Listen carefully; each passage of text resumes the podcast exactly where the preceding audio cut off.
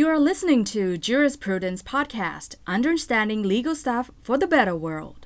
สวัสดีครับ ผมทนายอภิวัตรและนี่คือ Jurisprudence Podcast เข้าใจกฎหมายใกล้ตัวเพื่อเราจะเข้าใจกัน สวัสดีครับ ผมทนายอภิวัตรครับ แต่ไหนแต่ไรมานะครับผม ตั้งแต่สมัยเรียนแล้วนะครับ ผมก็ติดตามศิลปินนะครับ ทั้งศิลปินเกาหลี ศิลปินไทยนะครับ แล้วก็ สมัยสมัยนั้นเนาะ Facebook มันยังไม่ไม่โด่งดังเนาะนะครับโหยังแชร์คลิปกันผ่านไฮไฟอยู่เลยอะนะครับ ส่งคลิปให้กันดูทาง MSN อยู่เลยนะครับผม แล้วก็ทุกวันนี้นะครับ เทคโนโลยีมันก็พัฒนาขึ้นนะครับ ก้าวหน้าขึ้นแล้วก็มีศิลปินหลากหลายมากขึ้นนะครับ เมื่อมีศิลปินก็จะมีกลุ่มนี้ครับ ก็คือแอนตี้แฟนนะครับ หรือพวก hater นะครับแอนตี้แฟนคืออะไรนะครับ แล้วก็จะจะกำราบได้อย่างไรนะครับ ก็พวกเราจะเห็นเนาะนะครับว่าศิลปินก็จะมีโซเชียลมีเดียใช่ไหมครับโซเชียลมีเดียตัวนี้ศิลปินก็จะออกมาติดต่อกับบรรดาแฟนคลับนะครับ บางครั้งก็ใช้คำว่าแฟนดอมนะครับ ก็จะมีชื่อวงของศิลปินเอง ชื่อตัวศิลปินแล้วก็จะเป็นชื่อด้อมของตัวเองนะครับ อย่างที่พี่เป๊กผลิตโชคใช่ไหม ก็แฟนดอมของพี่เป๊กคือนุชอย่างเงี้ยครับนะก็ มีแฟนดอมเนี่ย ไม่เท่าไหร่นะครับ ถือว่าดี แต่มีคนมาแอนตี้นะครับ มาแอนตี้ศิลปินเลยพวกนี้ไม่ไม่อยู่เฉยๆนะครับ เขาก็จะมาแบบมาใส่ร้ายนะครับ มาปั่นป่วนนะนะครับ เราก็จะเห็นกรณีเช่นตัดต่อภาพนะครับ ขึ้นไปสู่โซเชียลเน็ตเวิร์กนะครับจะมีกรณีเช่นไปปล่อยข่าวลือนะครับ เกี่ยวกับศิลปินนะครับเสียเสียหายหายนะครับ แล้วก็จะมีคนที่เห็นด้วยนะครับ กับกลุ่มแอนตี้แฟนเหล่านี้นะครับ ผมยกตัวอย่างการดำเนินคดีทางกฎหมายนะครับ กรณีวง GOT Seven นะครับ กับศิลปินชื่อแจ็คสันนะครับ แล้วก็วิธีการนะครับคำแนะนำด้วยนะครับเผื่อใครเข้ามานะครับ จะได้ดูวิธีการว่าจะจัดการกับกลุ่มแอนตี้แฟนเหล่านี้ได้ยังไงนะครับ มีในวงการศิลปินเนี่ยก็จะมีคนจะพวกหนึ่งที่ไม่ชอบศิลปินใช่ไหมครับ พวกเนี้ยไม่ว่าจะมีเหตุผลอะไรที่ไม่ชอบนะครับ เช่นไม่ถูกชะตาหมั่นไส้ หรือเพราะเป็นคู่แข่งของศิลปินของตัวเองนะครับ แล้วก็ตั้งใจที่จะเกลียดอย่างเป็นจริงเป็นจังเลยนะครับบางคนก็บอกว่าทำไมไม่ชอบแล้วไม่อยู่เฉยๆนะนะครับ สร้างข่าวลือเสียใหายหายนะครับบางคนก็รวมตัวกันนะครับ แล้วก็ไม่รู้เขาอาจจะมีความสุขด้วยวิธีนั้นนะครับ แล้วก็ผมก็สงสัยเอ๊ะเขาทำไปทำไมนะนะครับ บางคนก็บอกว่าไงครับ ไม่ชอบนะครับ หรือดูเบลเกินไปนะครับ ดูปลอมเกินไปนะครับ บางคนถึงขนาดว่า ดังจากการละเมิดคนอื่นนะครับ บางคนเปิดเป็นเพจใช่ไหมครับ เปิดเป็นเพจแล้วก็มีคนตามไอ้ไอเพจเนี้ยนะครับ เป็นแสนนะครับ แต่ทั้งที่คนตามศิลปินแบบบางคนในบางวงยังมีไม่มากเท่ากับแอนตี้แฟนเลยนะครับ มันมีทฤษฎีหนึ่งนะครับเขาว่า don't feed the troll นะครับ don't feed the troll ก็คืออย่าเอาอาหารนะครับ ให้ตัวป่วนนะครับ ก็คือเป็นทฤษฎีที่ว่าถ้าไม่มีคนไปเห็นด้วย ถ้าไม่มีคนไปกดไลค์กดติดตามนะครับ คนพวกนี้ก็จะเหี่ยวแห้งไปเองนะครับเราจะมาดูวิธีการกำราบ ก่อนหน้านั้นผมอยากจะอ้างกฎหมายก่อนนะครับเอ่อมันจะมีกฎหมายอาญาที่พูดถึงการหมิ่นประมาทนะครับ แล้วก็จะมีการละเมิด ต่อชื่อเสียงทางแพ่งนะครับ ซึ่งเป็นสิ่งที่ต่างหากกันนะหมายความว่าสามารถฟ้องฟ้องคดีอาญาได้ด้วย ฟ้องแพ่งได้ด้วยนะครับ เรื่องหมิ่นประมาทเนี่ยนะครับ อยู่ในกฎหมายอาญามาตรา 326 ครับ You are listening to Jurisprudence Podcast, understanding legal stuff for the better world.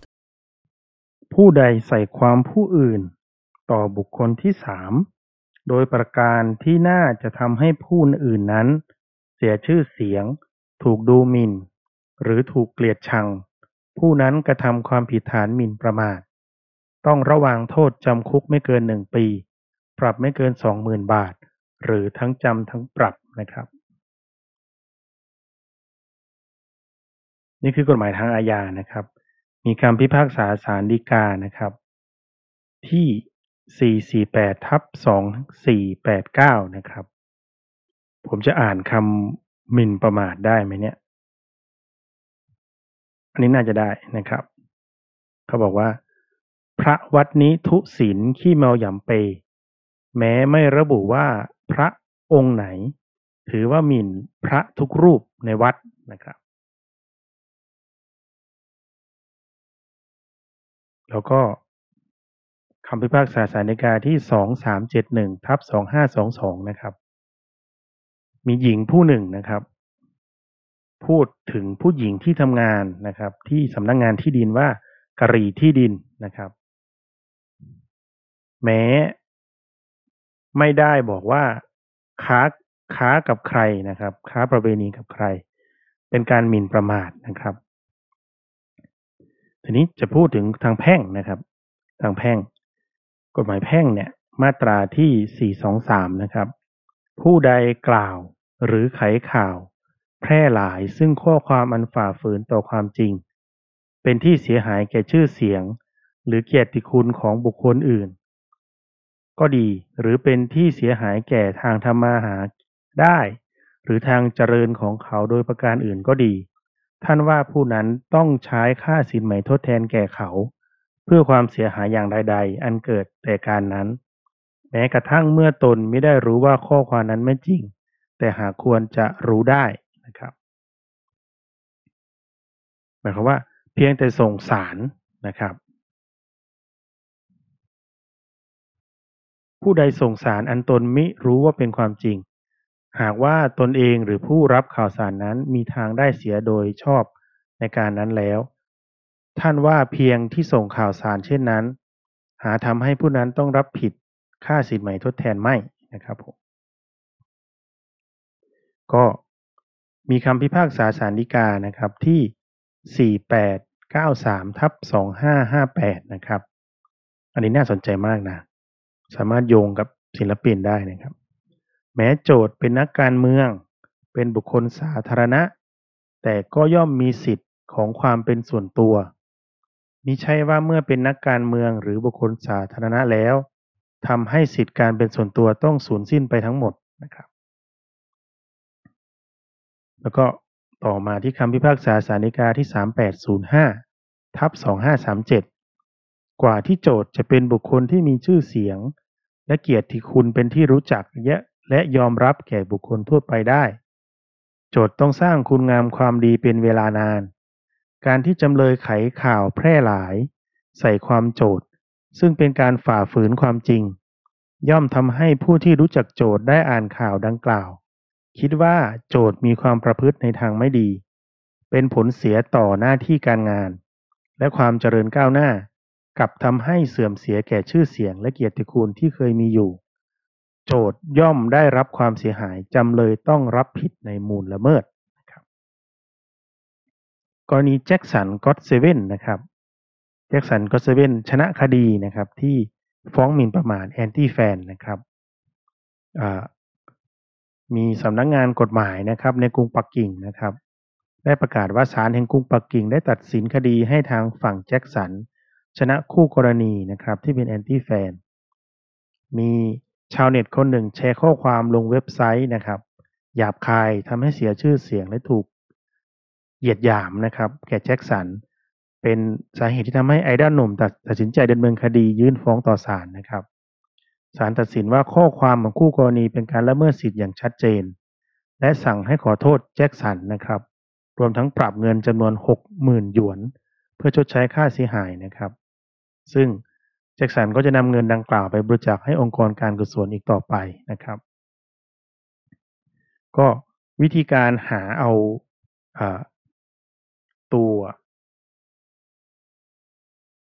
คนที่เป็นแอนตี้นี่นะครับ เป็นเรื่องที่ค่อนข้างยากนะครับ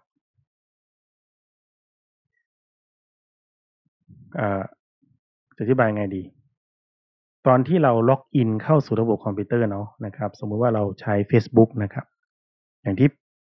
ผมเนี่ยผมก็มีเพจเนาะที่ที่เป็นเพจ Facebook เนี่ย เวลาผมใช้เนี่ย ก็จะล็อกอินเข้าไปใช่ไหมครับ ผมก็ต้องมีตัวที่เป็นตัว Account ของผมเนี่ยและตอนผมสมัคร Account เนี่ยผมก็ต้องใส่รายละเอียดเป็นชื่อใช่ไหมครับ เป็นชื่อเป็นนามสกุล เป็นเบอร์โทรนะครับ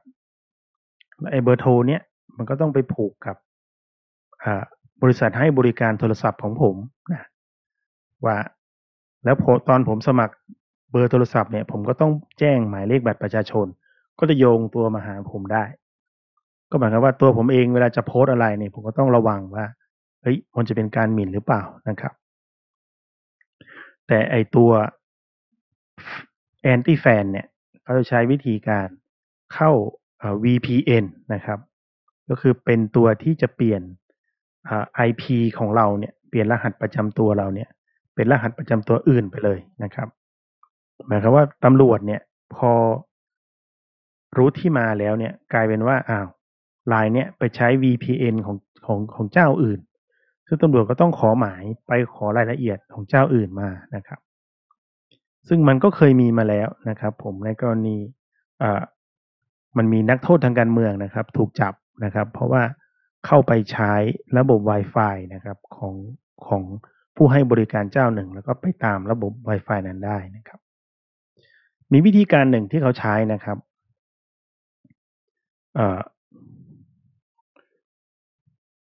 เขาใช้ว่า แทนที่เราจะไปจับไอ้โทรนี้นะครับไอ้ตัวป่วนนี้เนี่ยฮะเราไปจับคนที่ไปเม้นครับ ไปเม้นเห็นด้วย ไปเม้นเหยียดหยามไปเม้น เป็นเจ้าประจำอะครับ ไปจับคนนั้น เพราะว่าคนพวกเนี้ยเขาไม่ระวังตัวเหมือนไอ้คนโพสต์คนแรกนะครับ พอไปจับไอ้คนนี้ปั๊บเนี่ยนะครับ ก็ฟ้องดำเนินคดีนะครับดำเนินคดีให้หมดเลย แล้วก็ ประกาศเป็นที่รู้แก่สาธารณะว่าใครที่เข้าไปเม้นเห็นด้วยเนี่ยจะถูกดำเนินคดีนะนะครับ แน่นอนมันก็จะมีค่าใช้จ่ายนะครับ ในการฟ้องในการจ้างทนายนะครับ แต่หลังจากนั้นไปก็จะไม่มีใครกล้าให้อาหารครับ กับพวกโทรพวกเนี้ยนะครับ ไม่มีใครกล้าไปฟีดโทรอีกละนะครับพราะกลัวโดนฟ้องแล้วก็ไม่มีอาหารก็จะอดตายครับ ที่จริงเนี่ย ต้นสังกัดต้องเอาจริงนะครับ ต้นสังกัดต้องเอาจริง ต้องช่วยเด็กนะครับ ไม่ใช่เอาแต่ห่วงวันๆว่า จะมีรายได้นะครับ จะเอารายได้ไปลงทุนอย่างอื่นนะครับแทนที่จะเด็กหาเงินนะครับ เอาเงินที่ได้เนี่ยมาปกป้องเด็กนะครับ เอาเงินไปลงทุนอย่างอื่น ไปทำวงอื่นอย่างเงี้ยนะครับ ซึ่งถ้าเด็กรู้ว่านะครับ ได้รับการคุ้มครองนะครับ เด็กไม่ฉีกสัญญาแน่นอนนะครับ ไม่ใช่ว่า พอเด็กฉีกสัญญานะครับ พอเด็กละเมิดสัญญา กลายเป็นว่ามีเงินมาจ้างทนายไปฟ้องเด็กซะงั้นนะครับแทนที่จะปกป้องเด็กนะครับ ซึ่งมันทำให้แฟนๆนะครับแฟนๆเนี่ยไม่พอใจนะครับ ยังไงก็ฝากไว้นะครับ แล้วก็ถ้าต้นสังกัดนะครับ เห็นว่าอยากจะปราบปรามแอนตี้แฟนให้อยู่หมัดนะครับ ต้องต้องใช้พลังภายในหน่อยนะครับ ผมจ้างทนายนะครับ เข้าไปดูแลเรื่องพวกนี้นะครับผม วันนี้นะครับมีแค่นี้นะครับ พบกันใหม่ EP หน้าครับผมครับ สวัสดีครับ